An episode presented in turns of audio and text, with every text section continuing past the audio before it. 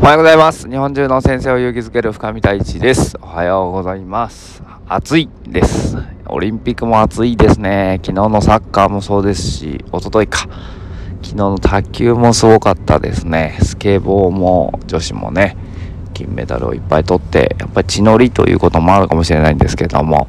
なんか見ていてやっぱりね嬉しくなるなと思っております、えー、今日はなんか息子のですね優しさについて話をしていきます。よろしくお願いします。はい。えー、昨日今日か。今朝朝ね息子がなんかコソコソしてんなと思ってえー、何やってんの？って聞いたらお年玉袋にですねなんかこう後ろに、えー、メッセージを書いてお金を入れていました。で何？って言ったら、えー、なかなか2000円かな？入れていて、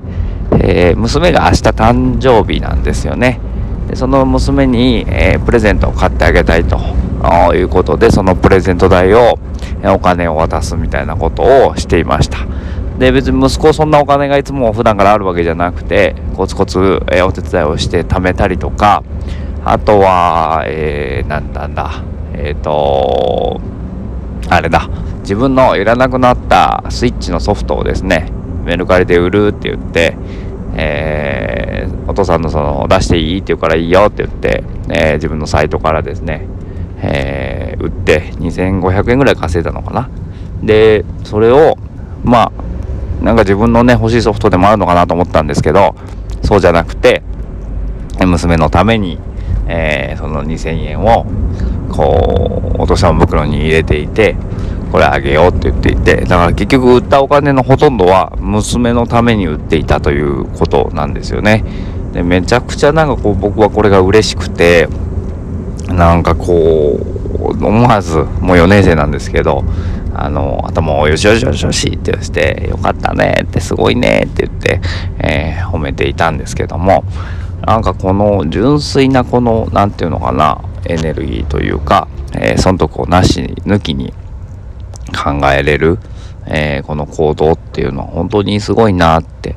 なんか自分をパッと見てみるとずっと頭の中でいろんな計算をしていたりとか損得ってものを考えたりとかえー、やっぱりなんかそれと比べると息子のその何て言うのかな。まあもちろんいろいろあるのかもしれないんですけどでも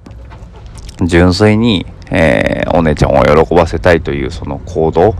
まあ、僕は本当に嬉しくて本当になんかこうそれだけで周りのなんかね、えー、奥さんもめちゃくちゃ喜んでいましたしきっと明日娘もねめちゃくちゃ喜ぶんじゃないのかなと思っていて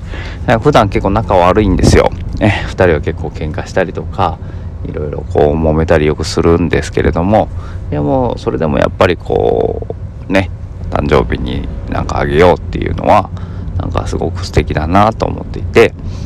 なんかいいなと思いながら見ていたというお話でございました。